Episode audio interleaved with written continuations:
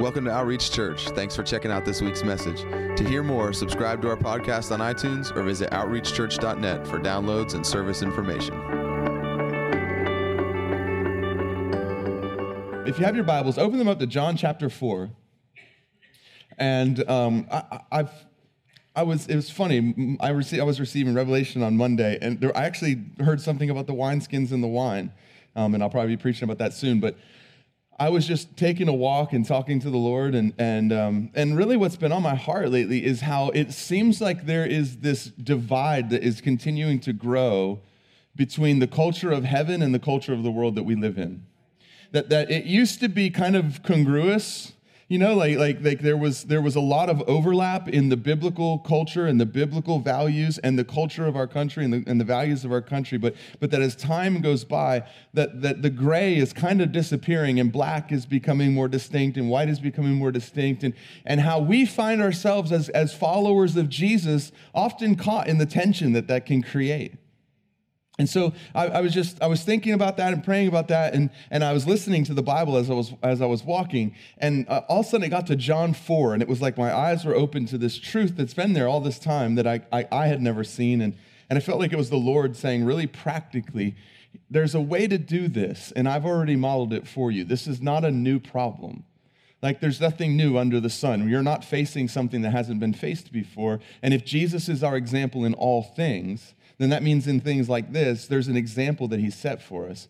Um, so we're going to read a, a, pretty large chunk of scripture and then, and then go through it real quickly. But John chapter 4 says this Therefore, when the Lord knew that the Pharisees had heard that Jesus was making and baptizing more disciples than John, although Jesus himself was not baptizing, but his disciples were, he left Judea and went away again into Galilee, and he had to pass through Samaria.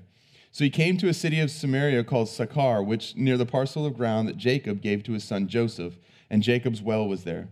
So Jesus, being wearied from his journey, was sitting thus by the well. It was about the sixth hour.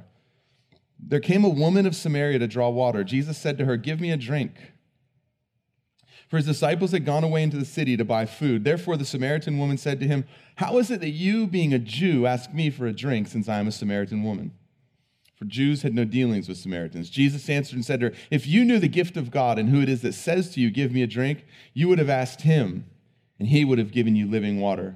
She said to him, Sir, you have nothing to draw with, and the well is deep. Where do you get that living water? You're not greater than our father Jacob, are you, who gave us the well and drank of it himself and his sons and his cattle? Jesus said to her, Everyone who drinks this water will thirst again. But whoever drinks of the water that I will give him shall never thirst. But the water that I will give him will become in him a well of water, springing up to eternal life. The woman said to him, Sir, give me this water so that I will not be thirsty, nor come all the way here to draw. He said to her, Go call your husband and come here. The woman answered and said him, I have no husband. Jesus said to her, You have correctly said, I have no husband, for you've had five husbands, and the one whom you now have is not your husband. This you have said truly.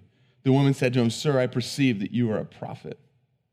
Our fathers worshiped in this mountain, and you people say that in Jerusalem is the place where men ought to worship. Jesus said to her, Woman, believe me. An hour is coming when neither in this mountain nor in Jerusalem will you worship the Father. You worship what you do not know. We worship what we know, for salvation is from the Jews. But an hour is coming, and now is, when the true worshipers will worship the Father in spirit and truth. For such people, the Father seeks to be his worshipers. God is spirit and those who worship him must worship in spirit and truth. The woman said to him, I know the Messiah is coming, he is called the Christ. When that one comes, he will declare all things to us. Jesus said to her, I who speak to you am he. At this point, his disciples came, and they were amazed that he had been speaking with a woman, yet no one said, What do you seek, or why do you speak with her? So the woman left her water pot, went into the city, and said to the men, Come see a man who told me all the things that I have done. This is not the Christ, is it? They went out of the city and were coming to him. God, I thank you for your word. I thank you it's alive. I thank you that, that you've spoke this word into existence long before the, the words that we now find ourselves living in. And, and God, that, that you're not surprised or caught off guard by the times that we live in. And that you desire for us to live in this time in a way where we would represent you, God where we would be able to cross divides, where we'd be able to see past boundaries and, and cultural ideas, Father, and be able to live by the values of, of the kingdom of heaven, no matter where we find ourselves or what we find ourselves in. So, Father, I just ask that you would send your spirit to open our ears and our, our hearts and our minds to receive your word, that we would be changed and become more like Jesus because your word is hidden deep in our hearts. Thank you for that in Jesus' name. Amen. So Jesus is walking with his disciples. I find it interesting that the humanity of Jesus is so on display in this, and that it says he was weary, he was tired. Uh, um, and that's, that's that's one of the ways that you knew that he, he did what he did as a man because a god is never in need of a drink and god is never in need of sitting down and resting because he's weary when he rested from his works on the seventh day it was him like finishing and resting is like, the prosecution would say we rest our case it's it's meaning everything that needs to be done is done it's finished and i'm resting now from my work it wasn't God being worn out, going, whoo, speaking everything to existence has worn me out. I'm tired. I need to sleep because he doesn't sleep nor does he slumber. And so, as a man, Jesus has been, has been walking with his disciples. And I, I love that it points out, too, that his disciples were baptizing more people than John, but it says even though he himself was not baptizing, but his disciples were. I think that, that part of that is, is, is because he realized if I do it, then everybody's going to think that everything that happens is because of me, and they'll discount anything that happens apart from me physically being there doing it.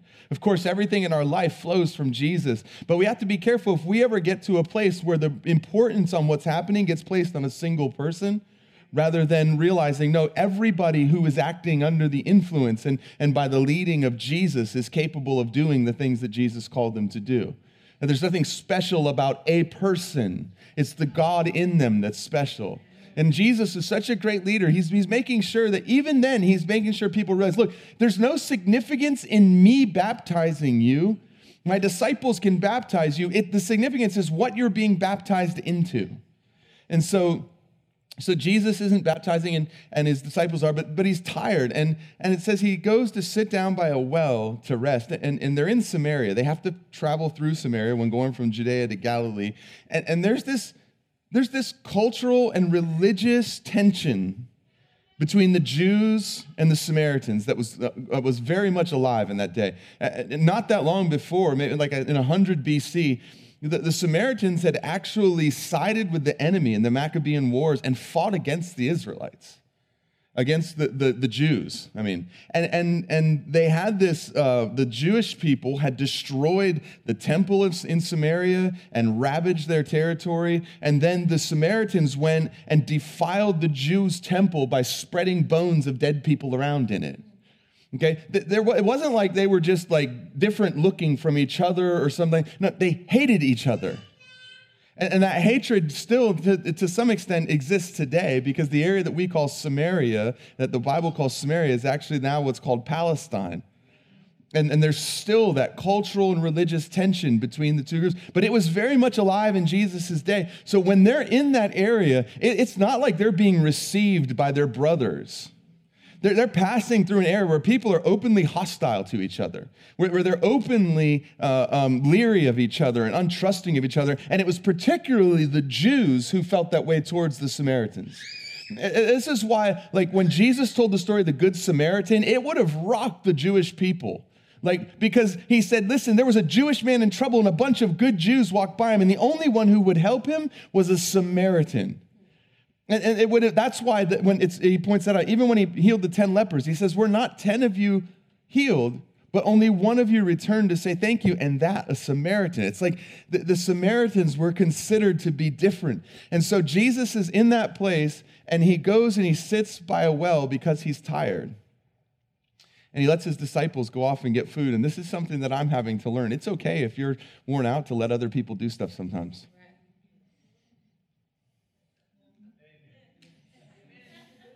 In fact, it's very healthy to understand when you need to rest and let other people do things. I see some people looking at each other right now.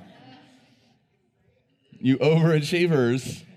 Sometimes, if we're not careful, what looks like serving is actually a savior complex where we're finding our worth in the things that we're doing for other people, and we don't know how to value ourselves to the point that we're okay not always doing. It's, it's, it's an amazing thing to serve other people out of love for them. It's another thing when you can't rest and let other people do something. You, you just read through this, this gospel and, and read it through and ask God to open it up to you. And you'll see, like, Jesus gives leadership clues with, and, and, and things like, like not baptizing everyone, letting his disciples do it, like, like letting them do something while he rests. Like, and, and Jesus didn't say, like, hey, guys, here's a leadership life tip. He modeled it. He said, Hey, I'm not going to baptize because everybody's being drawn to me. The power is in what they're believing and giving their life to. So you guys baptize them so that they understand that the power is actually in what is happening, not who it's happening through. But he didn't say, like, hey guys, write that down for leadership. He just modeled it and lived it. And if we, it, it, things are hidden for us, not from us. And so these things that are hidden in Scripture, it's His joy for us to discover them. But when we read the Word, ask the Spirit of God. Like, don't read it sterile as words on a page, but sit down and engage with the Spirit of God. Engage with the Word and, and, and, and read the Word and let the Word read you and have this, this communion with Him as you're reading it. And you'll see things in there you've never seen before. And He'll speak to you about things you weren't even knowing that you were looking in there for. And don't do it so that you have something to share with people. If you receive revelation and share it, that's awesome. But if the point of you going into the word is to have something to give, you're, you're kind of using intimacy in a transactional way.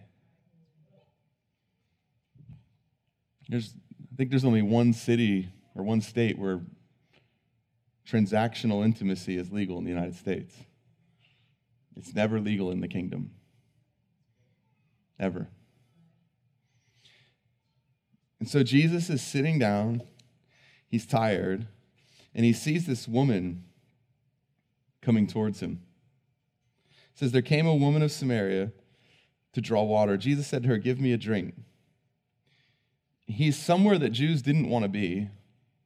And he's sitting by a well, he's, he's alone. And now all of a sudden, here comes in that day what would have been the biggest cultural no no that could have. It's a Samaritan, but it's also a woman. And in that day, it would not have been acceptable for a Jewish person to even converse with Samaritans. Never mind a Samaritan woman. Never mind when a man is alone with a Samaritan woman who is alone. They were considered unclean. They were considered to be uncouth. They were, they were not of us. They were looked down upon. They were scorned. And listen, none of that stuff was right.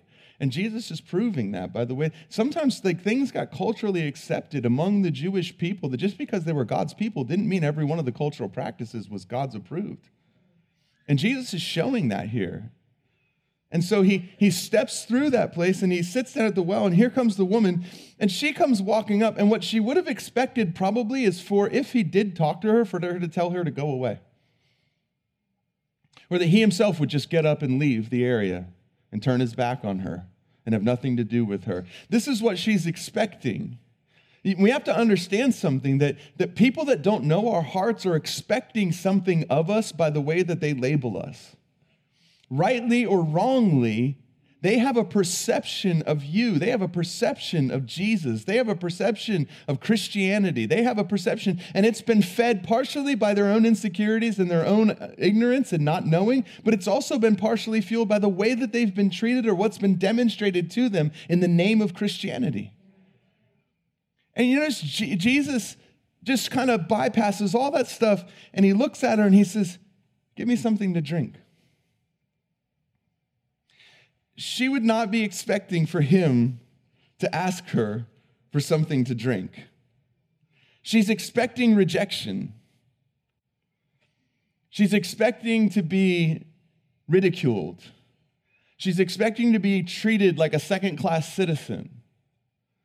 She's not expecting Jesus to ask her for something at all.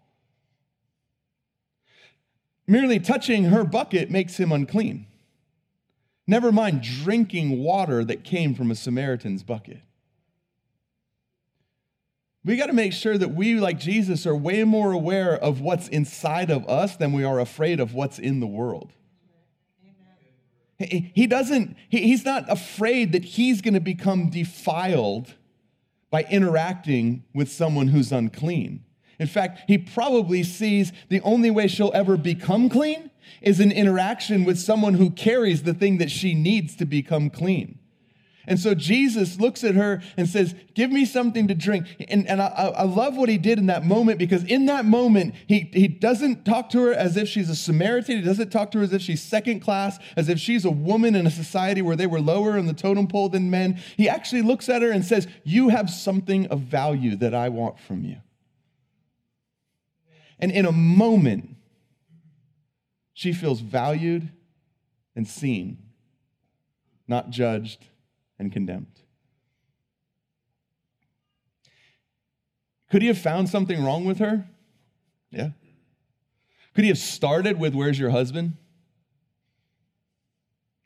Yeah. Could he have started with who she wasn't? Yeah. But he doesn't.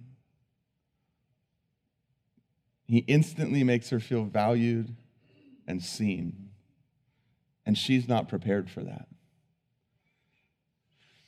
People aren't prepared for you looking beyond the cultural projections that are placed upon them and that even they carry themselves and seeing them as someone who has something of value. They're not prepared for that. They're actually more comfortable being rejected in a lot of cases because it's what they know and it's how they've learned to live and it actually confirms wrong ideas that they have and solidifies them staying in that place of living with those wrong ideas because you've just given them more proof that proves what they've always known to be true is true. And there's no question they have to ask of themselves when you respond the way they expect you to respond. This catches her completely off guard. She would never have expected to have been engaged in conversation by a Jewish man. Never mind him see that she may have something that he actually needs. Don't forget that everybody you meet carries something that you don't.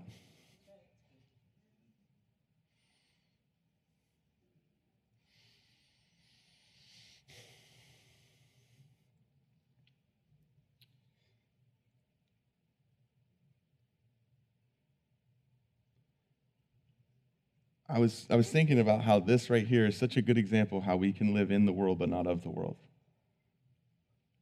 I was thinking about how this is such a great example how we can be influenced by the culture of kingdom that's inside of us rather than the culture of the world that's outside and being projected or even that people themselves are living by. Listen, you can't change the way people perceive you, but you can change the way that you actually live. You can't change the ideas that people have about you because of the judgments they've made about you, but what you can do is live like Jesus so that you actually live in a way that surprises them, catches them off guard, and makes them have to start to ask questions. That's what Jesus did.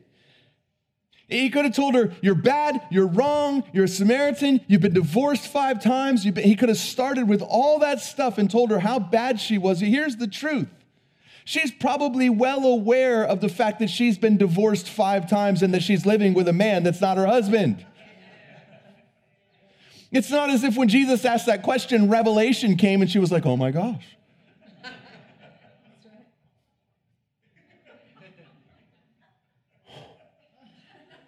I've been married five times. And the man I'm with now isn't even my husband. No, she's well aware of that already. He doesn't point that out until she's already wanting what he has. Watch.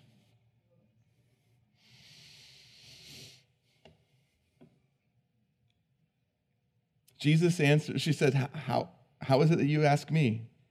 A Jew asks me, a Samaritan woman.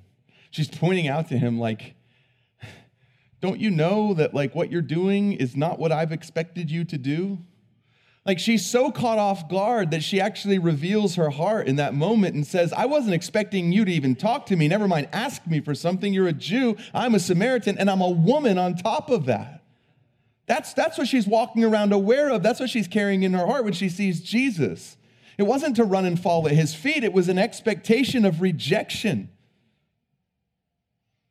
A lot of people are expecting to be rejected by you. They're not expecting you to look at them and see them as valuable and carrying something of importance. They're expecting rejection.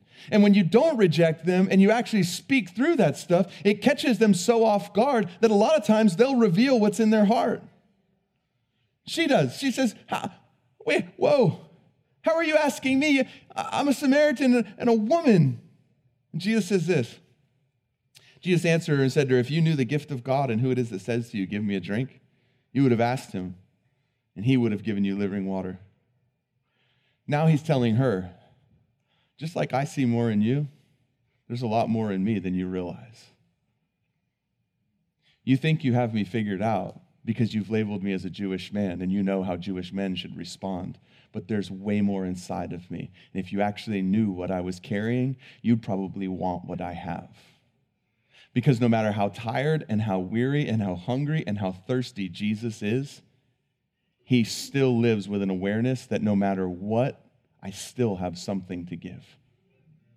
I still carry something inside of me that every person that meets me needs, even if they don't know they need it. And if they knew that what, I, what it was that I carried, they'd ask me for it. The problem isn't that they don't need it. The problem is they don't even know that what's standing in front of them is the thing they've been searching for their entire life. What if we started living with a little bit of that awareness when you wake up in the morning and you walk out the door going, I carry the thing that every person who hasn't met him yet is searching for and has spent their life trying to find? That's why she's been married so many times. She's looking for a love that can only be found in him. And every time she drops her bucket into the well of a man's heart, it comes up with something that leaves her thirsty again. Jesus is standing there saying, You've come with a bucket and you're looking for something. If you get what you came for rather than what you need, you're going to come back here again and you're going to be thirsty again. But if you get what you need, you'll actually leave here with something that will reproduce itself continually inside of you and you'll never come back here looking for that thing again because you'll carry it everywhere you go. Oh, he's amazing. Jesus is so amazing because he's just like, I'm going to love you. I know what you're looking for. I'm not going to let you push me away. I'm not going to let you tell me why I shouldn't be here talking to you. I'm not going to let your expectation of rejection put me into a place where I give you what you're looking for. I'm going to give you what you need.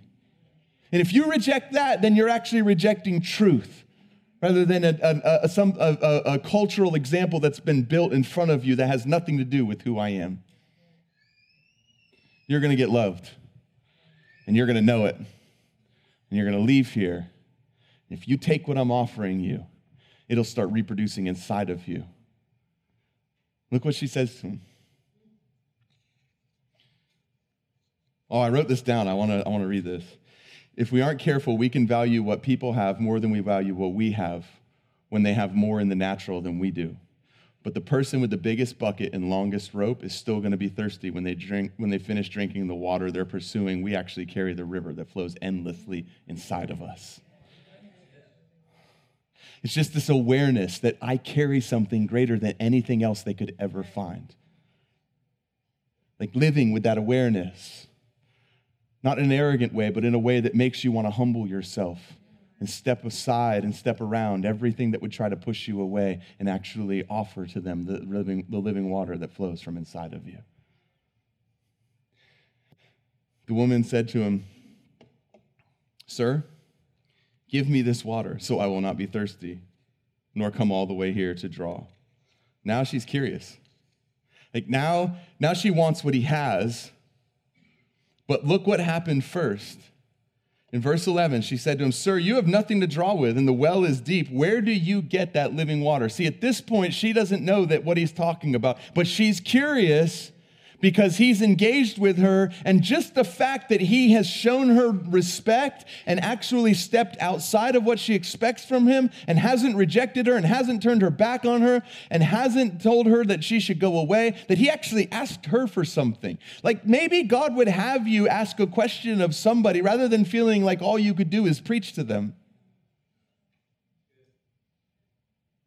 There's a time for preaching, but maybe it would come when they actually want the thing that you carry because you've shown them something that they weren't expecting to see. I'm not saying every time.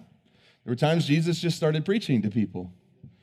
That's why you have to be led by the Spirit because it's not a formula. Ask a question, get them excited, get them engaged. It's not.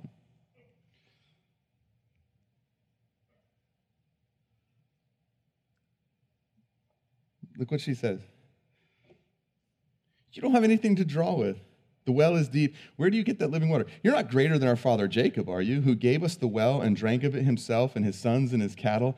She's been drinking from a well that was given to her by her ancestors. And every time she gets a drink from it, it satisfies for a moment, but it can't sustain. You can't live by what was passed down to you from other people not long term. It'll always leave you needing to go back to that place to get filled again. You need to have your own experience and own encounter and own relationship with God the way Jacob did, so that you actually have something to give rather than needing something from someone continually. That's what she's saying to him. She's saying, Oh, well, how could you do that? Because what we got from our father Jacob, what she doesn't understand is Jacob had an experience with God that led him to being able to pass down the things that he passed down. But you can't live forever on what's been passed down from other people. At some point, what people pass down to you needs to lead you to a place of you experiencing the thing that they experienced so that you have your own and you're not constantly trying to drink out of somebody else's well. Just these little clues. Now Jesus looks there and says, Everyone who drinks this water, what's he saying? Everyone who drinks the thing they've been passed down from other people, they're going to be thirsty again. My life can challenge you and encourage you. Your life can challenge me and encourage me, but it can't sustain me. I have to have it for myself. I can't drink out of your well forever, or I'll constantly have to come back to you and to that place. That's why we try so hard as a church family to give away something to people everybody here, the, the, the, church family, the leadership, everything that we do is to give people what we have so that they can go get it for themselves and have their own relationship with Jesus, where we can all gather and encourage each other, but you're not dry Monday through Saturday hanging on, waiting for Sunday. You're not living for the weekend. You're not just trying to make it through so you can get back to the well. No, you have a well that springs up inside of you and flows endlessly. Does that mean there's no value in gathering? No, it means there's value in gathering, but we're not all coming here empty, hoping that He pours something out. We're all coming here full and overflowing and joining together and encouraging each other and challenging each other. And then when we leave, we don't leave with a limited supply that runs out by Wednesday and we got to go back to the well on Wednesday. We leave with an endless supply flowing inside of us so that we have everything that's needed for life and godliness because of the knowledge of his son. That's what Peter was saying. He's saying, listen, it's not that we have something you have to continually come back for and continually run out of. He's saying everything you need for life and godliness has been given to you freely through the knowledge of his son, Jesus Christ. Everything. We can learn from each other and encourage each other and challenge each other and pray for each other. And, and, and, and when someone falls down, we come along and we pick them up and we restore them. But we're not living off of each other's well. We're living out of the flow of the, of the Christ that's inside of us. If you're in a relationship with somebody, Listen, there's young people in here. If you're in a relationship, it, or oh, young or old, I guess, married or dating, it doesn't matter. If your relationship is constantly being filled by somebody else, you have placed a burden on them to be Jesus to you. And when they can't be who only He can be, you'll be disappointed and you'll find fault with them when the truth is you're like the woman at the well, dropping your bucket into a well that can't sustain you, and then being angry at the person who was never supposed to be what you want them to be from the beginning if you're not being fulfilled by God first, you'll never find something in a person that will replace that. Ever. You can do it five times. It's not the wrong person. It's not the lottery, and hopefully this time I get it right. It's that I have to actually find Him so that I'm not looking to someone else to fill my bucket then I actually have something I can give when I meet someone who's empty. And I'm not disappointed in them because they can't fill me. I see them as needing the thing that I have, and I give them the living water that they're looking for, which is the thing I'm living by, which is Jesus, so that they can become fulfilled. And in turn, they can have that flowing inside of them, and they go from being needy to being full.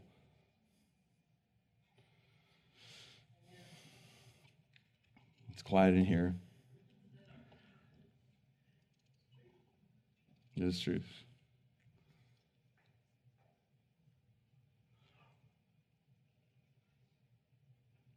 So she says, Give me this living water so I will not be thirsty nor come here to draw.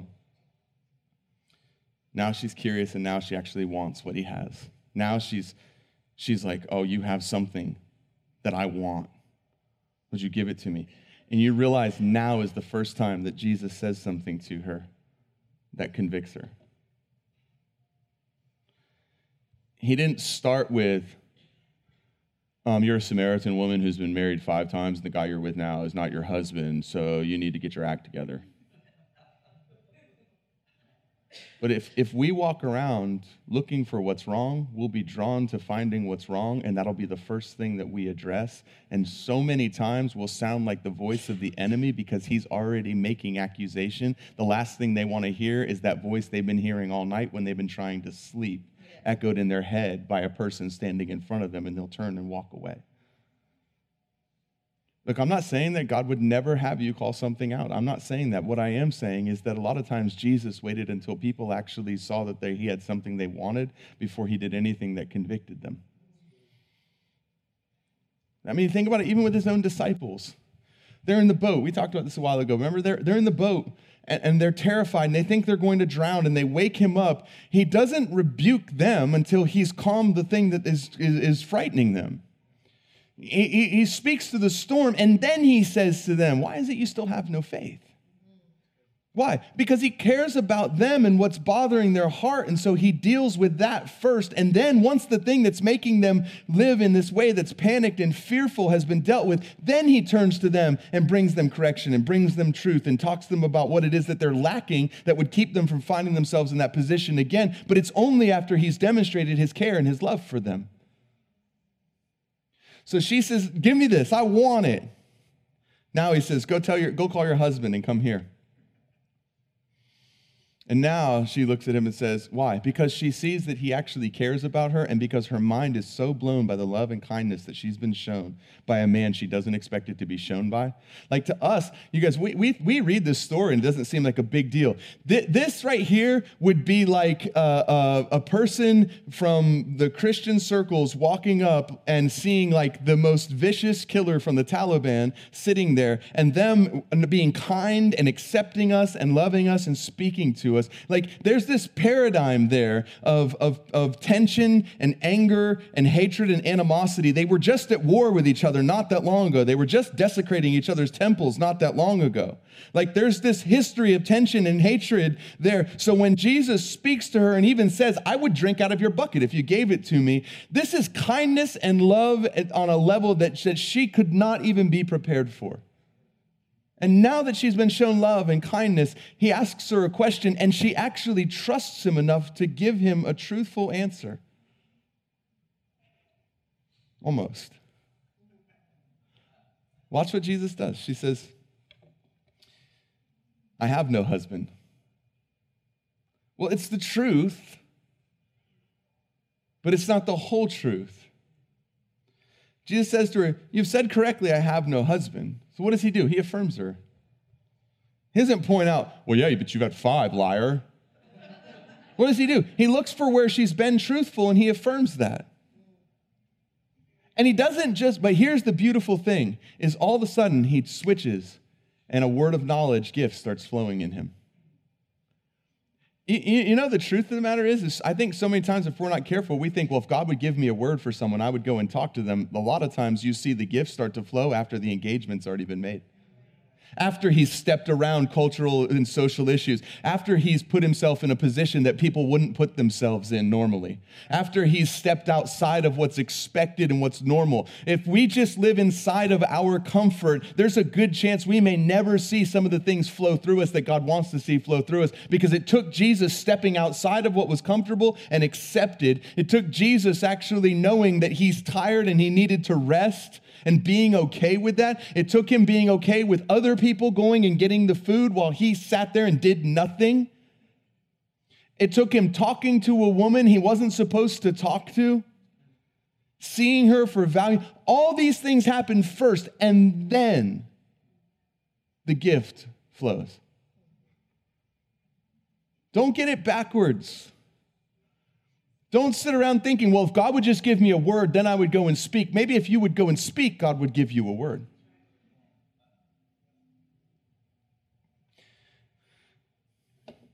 You've said correctly, I have no husband. For you have had five husbands, and the one you now have is not your husband. You've said this, you've said truly. The woman said to him, Sir, I perceive you are a prophet. She wants what he has. She's been loved and shown kindness. And then he operates in a gifting. I think a lot of times it's not that God is in heaven lacking gifting to pour out on people. I think rather he's actually looking for people who will show love and kindness and not be affected and not be impacted by the world that we live in so that he can pour himself out through them. I don't think he's in heaven going, Oh, I got to come up with a word today. I ran out yesterday. He has all knowledge and all wisdom.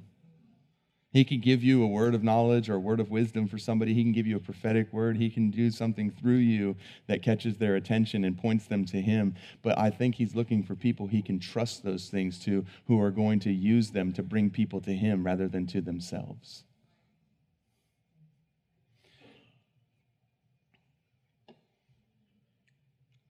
I'll close up with this.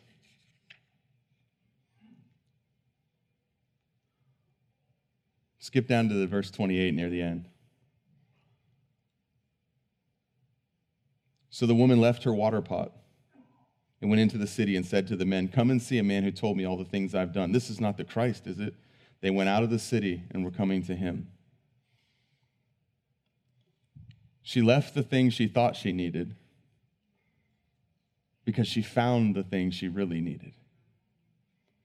Maybe we should stop worrying about what people are carrying around that they think they need and trust that if we give them what they really need, they'll leave that behind and they'll go off and pursue life following Jesus.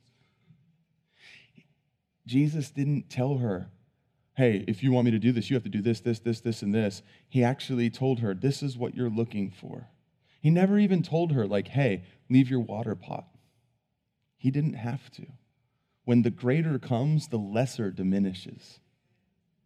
Now, if, if you see someone that has received the greater walking around carrying the lesser in their hand, then maybe there's a time like Jesus went up to the man who was healed, who was still carrying his mat around with him, and said, Be careful, don't sin, don't fall back into sin, or something worse might befall you. Maybe there's a, ch- a time where we need to come up and say, Hey, remember what you said yes to.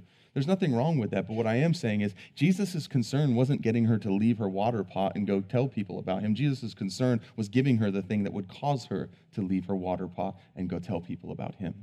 He wasn't doing it unto that, he was doing it unto himself. And the fruit of that is her leaving behind the thing that she came with and going and telling people about him.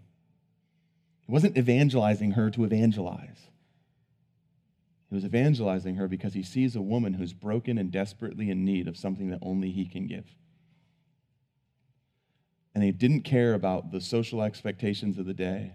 He didn't care about the boundaries that people had put in place. Listen, boundaries can be a healthy thing, but if they are a boundary to you following the Spirit of God, they're evil. You make sure you don't have a boundary in your life that if the Spirit of God walks past, you won't follow. I remember when, when I'll, I'll, I'll, i really will end with this. When, when, but it's a, it's a great example of this. Um, when Aaliyah was in the hospital, I think I've shared the story before, but it's just a profound display of it. When Aaliyah was in the hospital, um, she had a nurse who lived a lifestyle that was something that's not God's best for them. And it was pretty obvious, and I picked up on it as soon as I met the person. But I really didn't care about that. Not that I don't think it's wrong, not that I think it's okay, and not that I don't think it's less than God's best and that I think it's going to bring destruction into their life, but I wasn't so worried about the thing that I could see wrong because I could see him for who he was. And so I just loved him, shared with him, hugged him, talked to him. Sooner or later, he started to trust me and started to talk about the things he had been through and the things he'd experienced and the hurt and the pain and the stuff he'd gone through. And I didn't, I didn't say, well, see, that's the problem and that's why you do this. And I didn't try to fix him. I just talked to him about the love of a father. I talked to him about Jesus. I shared the gospel over and over and over and over again. To the point where one day he asked some friends of ours who know, who, who, who know me, when they told him that I'm a pastor, he said, Doesn't he know that I am gay? And they said, I'm pretty sure he knows. And he would tell me later that he kept waiting to be rejected. And when he wasn't rejected, but instead was continually loved, he started to listen to what we were saying and he started to want what we had.